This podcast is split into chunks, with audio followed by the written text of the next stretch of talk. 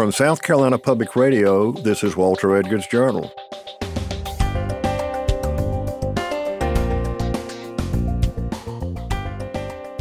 I'm Walter Edgar, welcoming you to our podcast series about South Carolina culture and history with a nod to all things Southern. Today, Alfred Turner and I will be talking with Kevin Kokomoor from Coastal Carolina University about his book, La Florida Catholics, Conquistadors, and Other American Origin Stories. In La Florida, Kevin explores a Spanish thread to early American history that is unfamiliar or even unknown to most Americans and reveals that it was Spanish influence, not English, which drove America's early history. In our conversation today, we'll dig deeper into Hispanic and Caribbean history and the important happenings elsewhere in the Spanish colonial world that influenced the discovery and colonization of the American Southeast. Kevin, it's good to have you with us here on the Journal today. And uh, first of all, let's talk a little bit about you. You are a native Floridian. Where in Florida did you grow up? That's right. So I was born in Jacksonville, but really early, uh, within a couple months of me being born, my my family moved down to Southwest Florida. So this little town between Fort Myers and Sarasota called Englewood, and so that's where I grew up. Um, went to high school. Uh, and then I actually went to college at the University of South Florida in Tampa. I got my degree in history there, and I got my master's in history there. And then I went to Florida State to get my PhD in early American history. Okay. And then you somehow ended up uh, in Conway, South Carolina. Absolutely. Uh, first job out of grad school was working at uh, Coastal Carolina University. And so I moved up here from Tampa. I moved back to Tampa to write the dissertation. And I moved, um, I got the call and packed up everything and moved here in 2012. And I've been here ever since. Okay. And the title of your book is La Florida.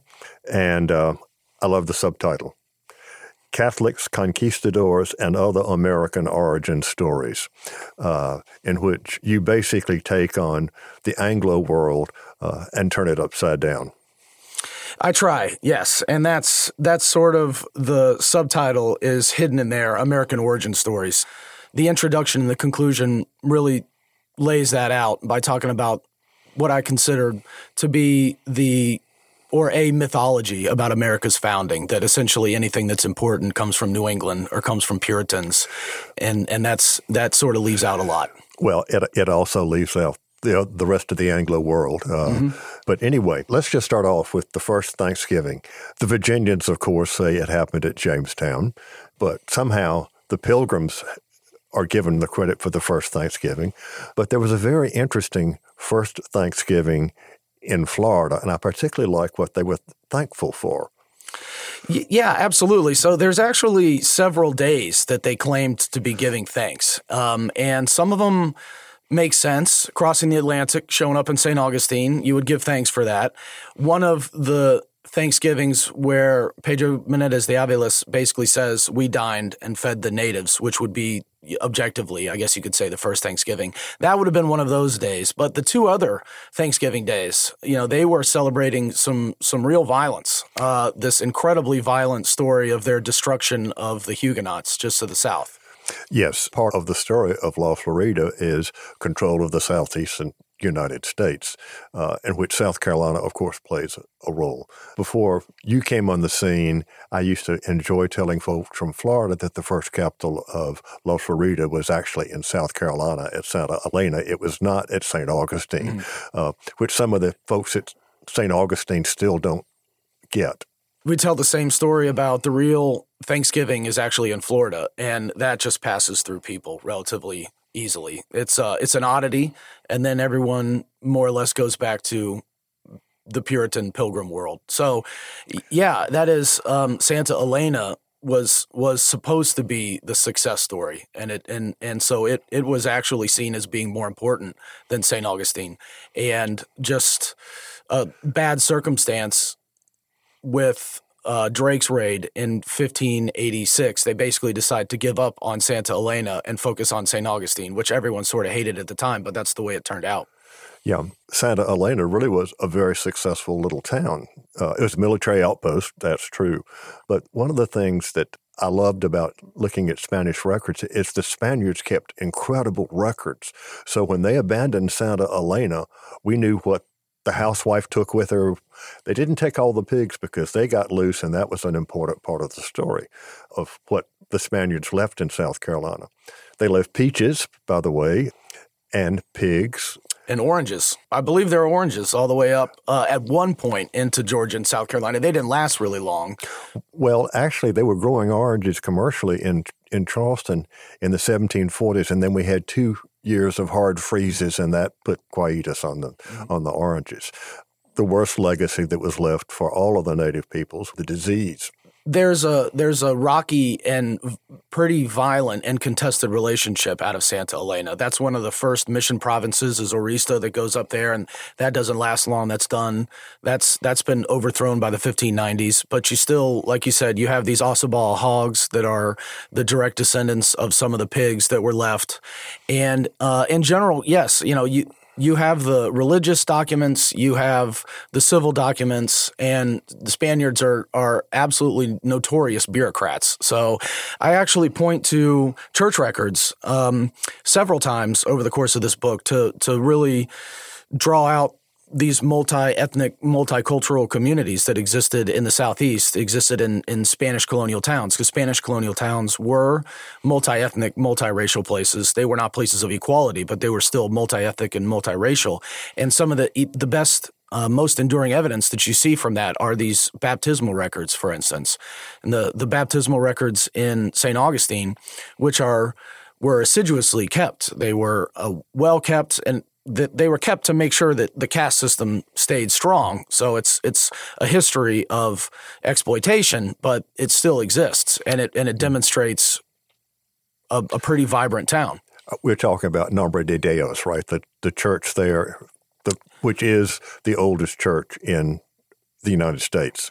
Yes, and in those churches, and in the chapels, and in the missions, is where these friars would baptize, and and they would baptize uh, enslaved um, Africans. They would baptize natives. They would baptize Castilians. They would baptize everyone. Um, they would baptize them in the exact same sanctuary. And so they would keep these really detailed records.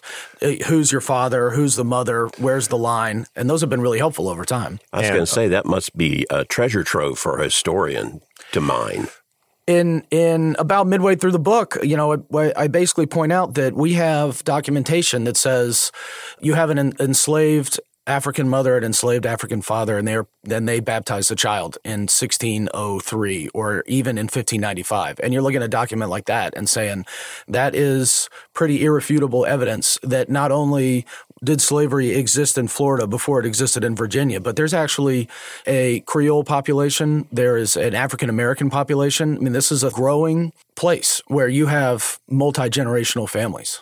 The friars who were doing the baptizing would talk about mixed race with our, the Spaniards had already defined as mestizo and what have you.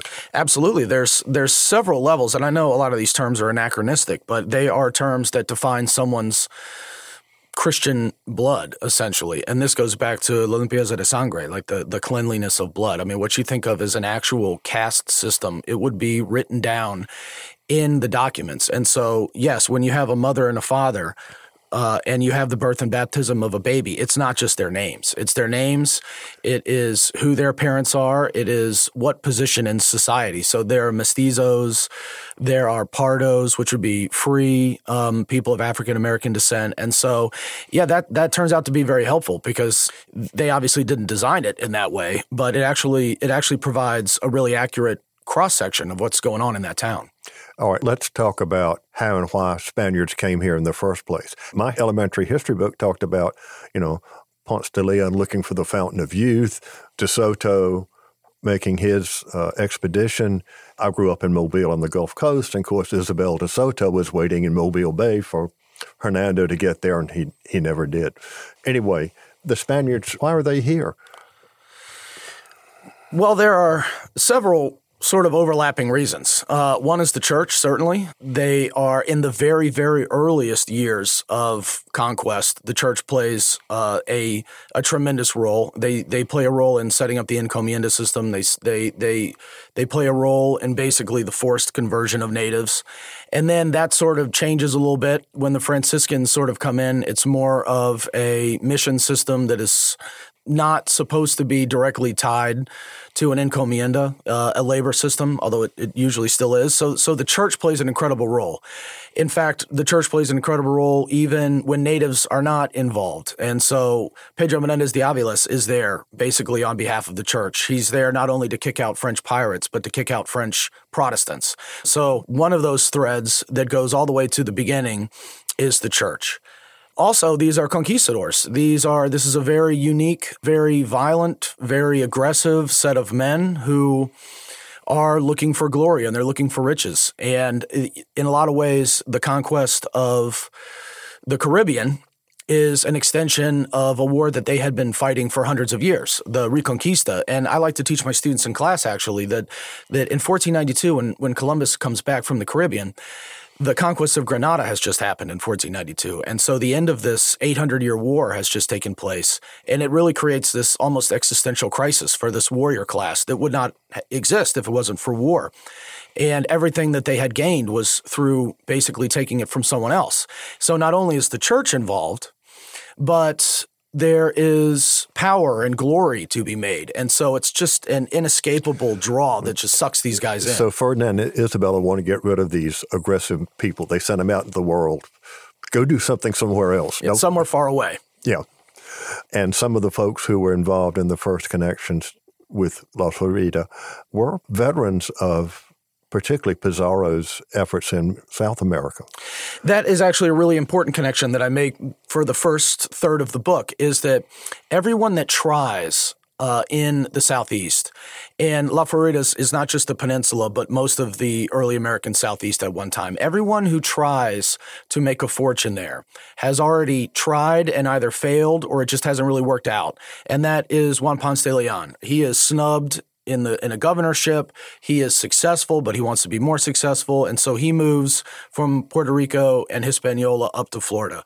The exact same is Lucas Vasquez de Ayllon. He is a successful sort of lawyer and politician in Hispaniola, but he he wants to get in on sort of conquest and he wants to be an encomendero. So he makes his shot in South Carolina.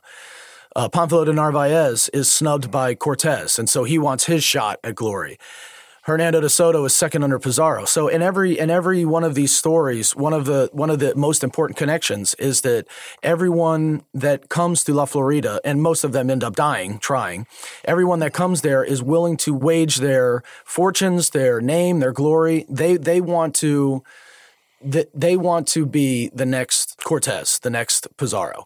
Yes, which means lining their pockets and that of the of the crown with silver and gold of course, the DeSoto story, which folks here in South Carolina are pretty familiar with, he's looking clearly looking for gold because that's what the natives in Florida tell him to get to get him out. You know, keep going north, and then of course he ends up in Cofitachiqui, and you, you do cover that story very nicely. About we always refer to her as the Queen of Cofitachiqui, but the chiefess, and she presented him not with gold, but with baskets of freshwater pearls. But it seems like, and this was, I thought, an interesting twist, he really was looking for food by this time.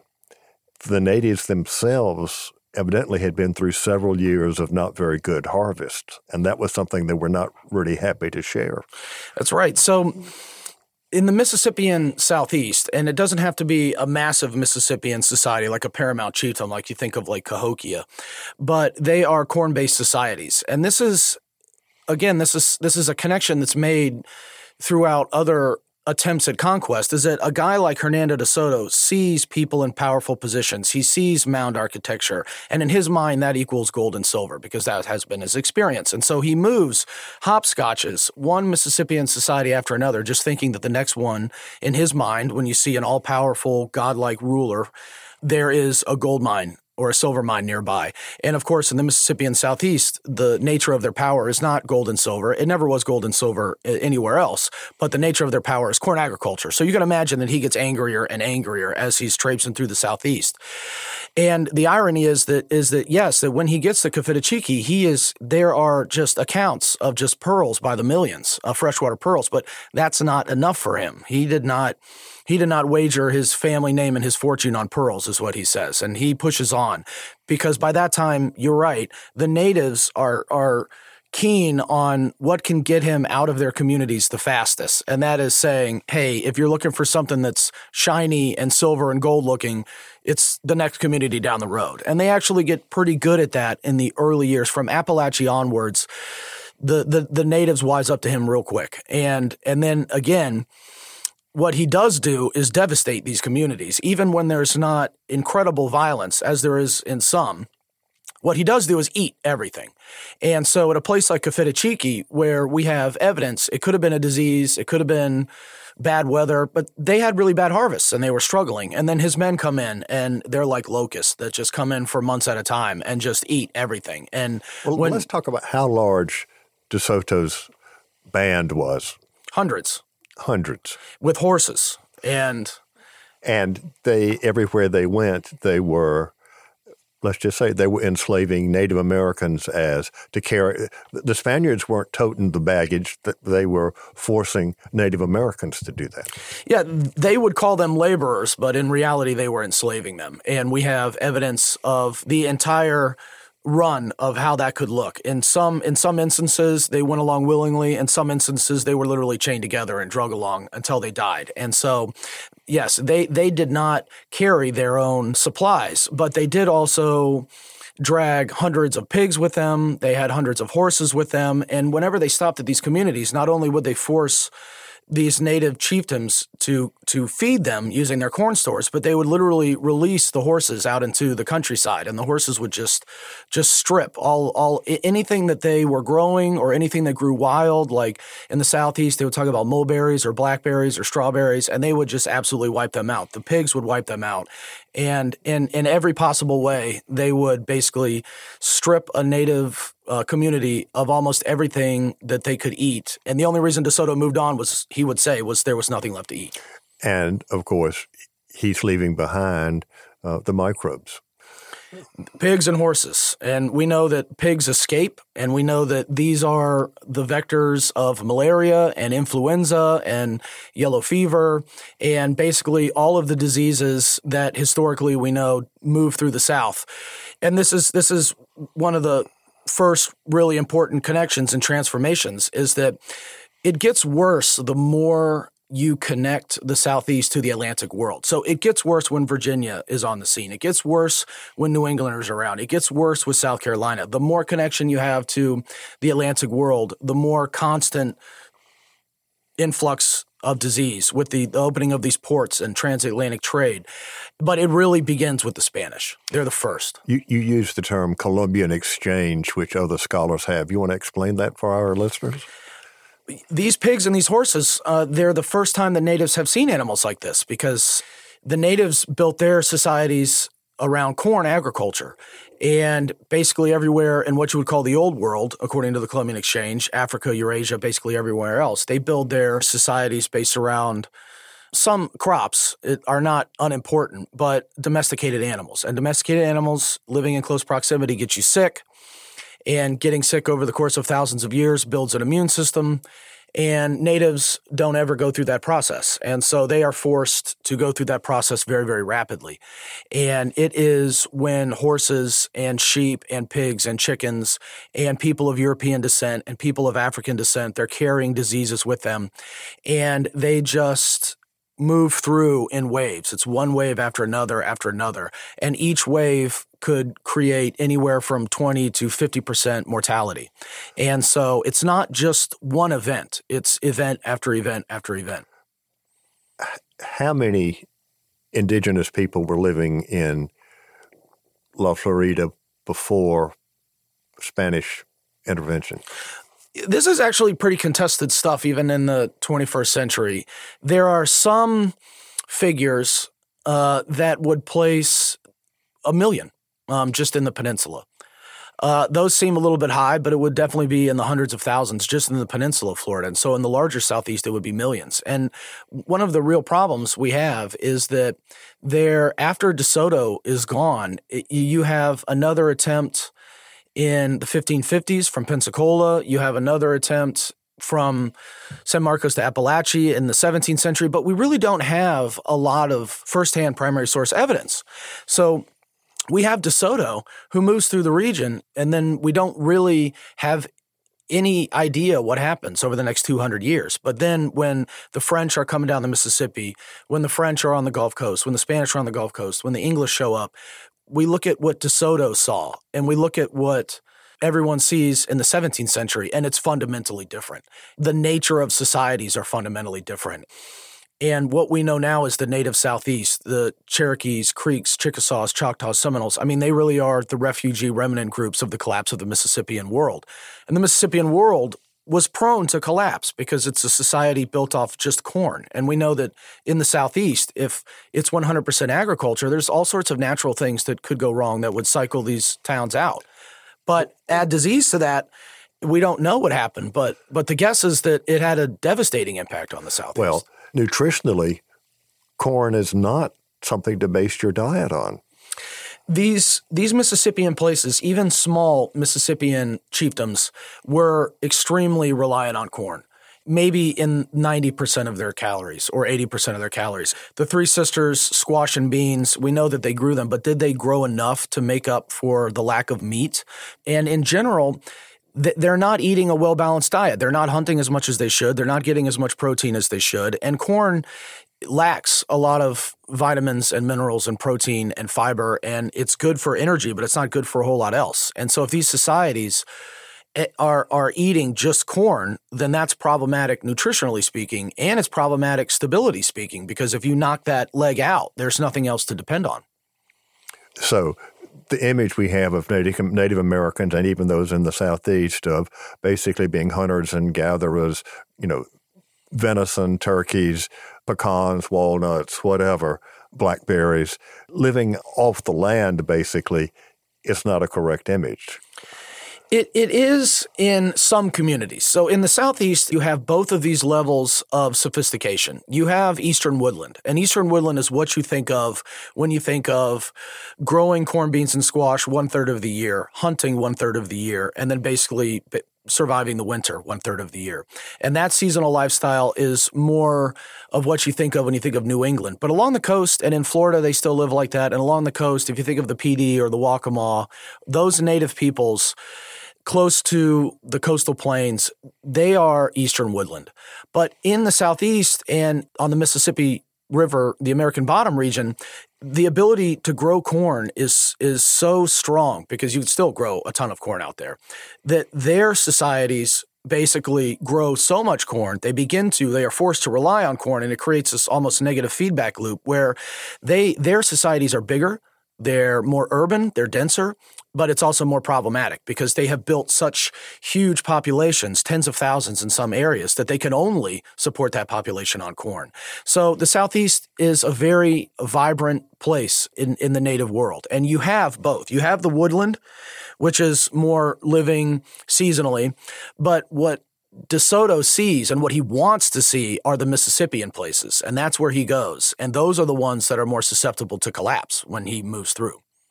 So, an, an, important idea of the book is that even though La Florida is only as big as the Southeast for a brief span of time, they can't control it.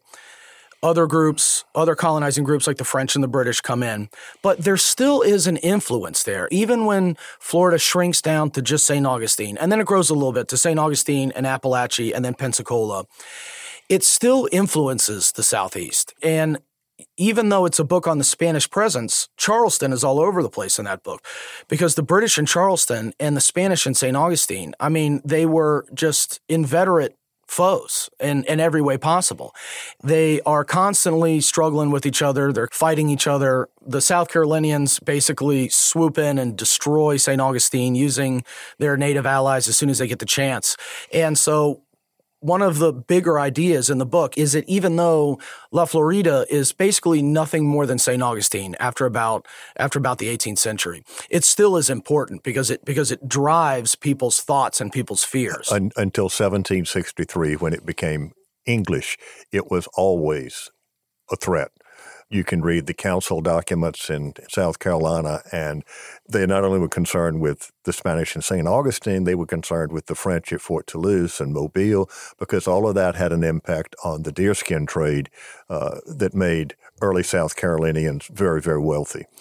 Yeah, and the inability of the English and then the British to take St. Augustine, it is just a source of tremendous bitterness for years. But uh, after the Castillo was built, after, you know, and so that's late 17th century, that's 1680s. Are, are, we're talking now about that lovely coquina stone fortress that they built. It's beautiful. Yeah.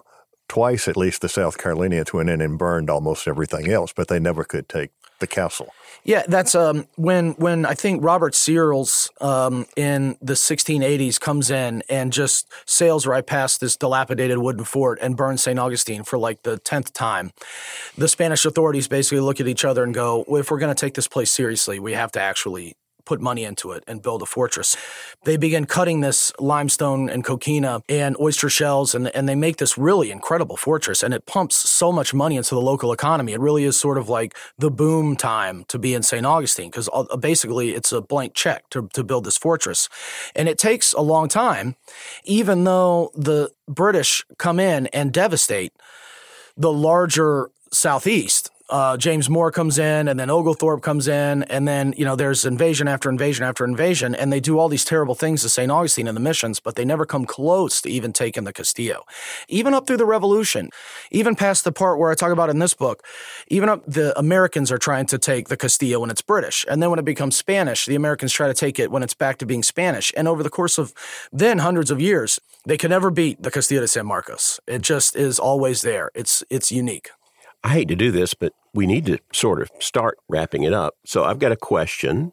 Just to summarize, is it fair to say that when the British started coming into South Carolina, particularly Charleston uh, and and further down the coast, they found a different world than they would have had the Spanish not come to the southeast? The best example I can give of that is that even though the first years of missionizing natives is in, is incredibly violent, and the Jesuits and the Dominicans don't stay. Uh-huh. By the time the British are in Charleston in 1670, there are mission districts, and they have been there for a while, and they are the pride of the Spanish Franciscan mission network. And this has a, a tremendous depopulating, destabilizing effect in the long run. Because, like we said earlier, this is just a constant vector for disease. But the friars think that this is just fantastic. And they have ordered mission systems, and they have mission systems all the way up the coast, almost to Santa Elena. And they have mission systems all the way along the Gulf Coast, almost to, to Pensacola. And their presence there has transformed those native peoples. Mm. It, it absolutely has. And so, something very, very different happens in the backcountry of the Carolinas. They are not trying to missionize the natives. They are only there to trade with the natives.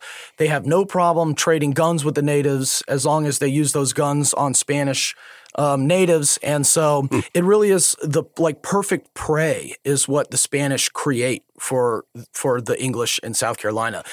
The the Indian slave trade really defines early South Carolina, and that's only because of Spanish Florida. It's interesting. Some of the early laws passed in New Jersey in the early 18th century were banning the Indian slave trade with, with South Carolina. And you mentioned James Moore, his raids into the Apalachicola area, destroying those missions, resulted in hundreds of indigenous folks being brought back to Charleston and then shipped all over the, the Caribbean and to the the other colonies. South Carolinians didn't really keep too many enslaved Native Americans because it's their home turf. They shipped them out. And again, to, to reiterate that point, not only are the Spanish Catholics, which makes them an easy target, because again, that's not what's happening in Charleston, and they are inveterate religious foes. They always have been. But when the Spanish missionize the natives, they huddle them into mission towns, reducciones, and they are perfect targets.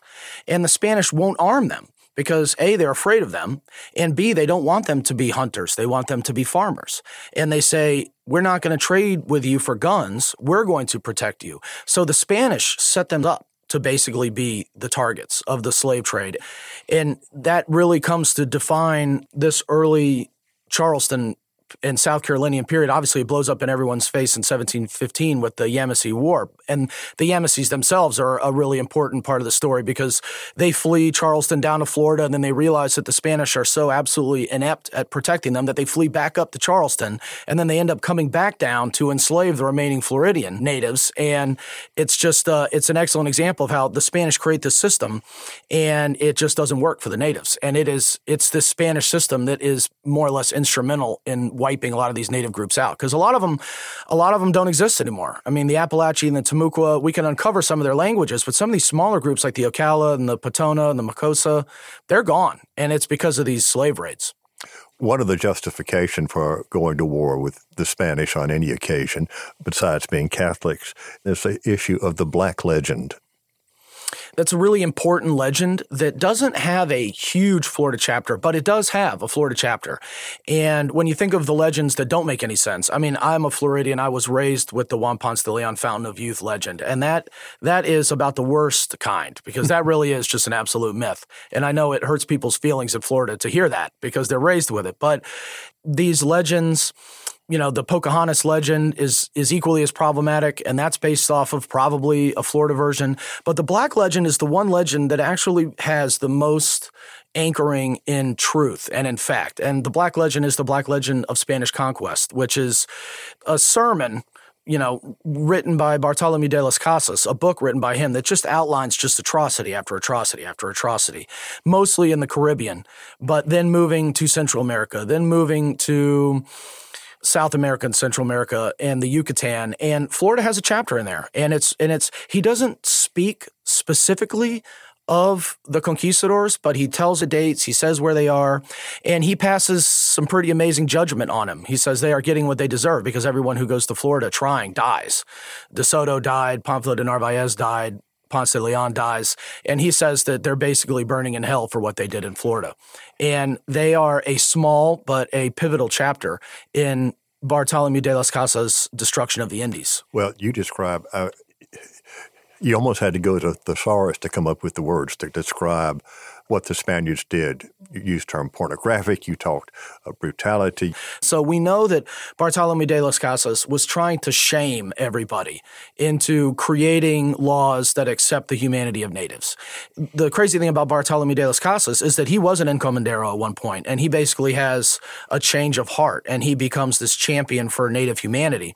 And so he writes this account, and again, you know, it's probably embellished in a lot of places because it really is the paintings that go along with it are hard to describe. I mean, they're even worse than than the writing. And yeah, it is it is gratuitous. And you you wonder how much of that is factual and how much of that is just specifically supposed to get you angry and supposed to appeal to your Christian value, your Catholic Christian values. But again, a lot of it actually happened. And his work was translated into English very early on. So again, the English could point to those evil Spaniards you know, the, the, the, Black Legend isn't propagated by Spaniards, that's for sure. It's propagated by everyone else. And the English use it. They say, you know, we have to get to Roanoke. We have to get to Jamestown. We have to stop this. You know, we, we can do whatever we want because at least we're not going to be as bad as the Spanish. Absolutely right. And so the name, the Black Legend, was that applied to this man's work or did he call it that? I mean, where does the term come from? That's more contemporary. Okay his book, uh, Bartolome de las Casas wrote several, but I think it's like a short account of the destruction of the Indies is his book. And when okay. people read it over time, when they read it, and then all of a sudden you get these uh, these copper engravings that just show the absolute, just mm-hmm. most horrific stuff happening, then it just takes on it, it takes on the black legend. Right. And Walter, I hate to say this, but we've got to wrap up. Nuts. well, Kevin Kokomoor, thank you for being with us today on the Journal. It's been a real pleasure. Any last words? I'm just really happy with this book. I've gotten um, such good response and it's just a pleasure to talk about it. And it's a pleasure to be on the show. So thank you very much. You know, I, I I'm a I've, I've been here for 10 years and I, I started listening to your show basically as soon as I moved into the into the state. So it's it's a real pleasure to to talk about this book. All right. Well, again, thank you and safe travels back to coastal Carolina.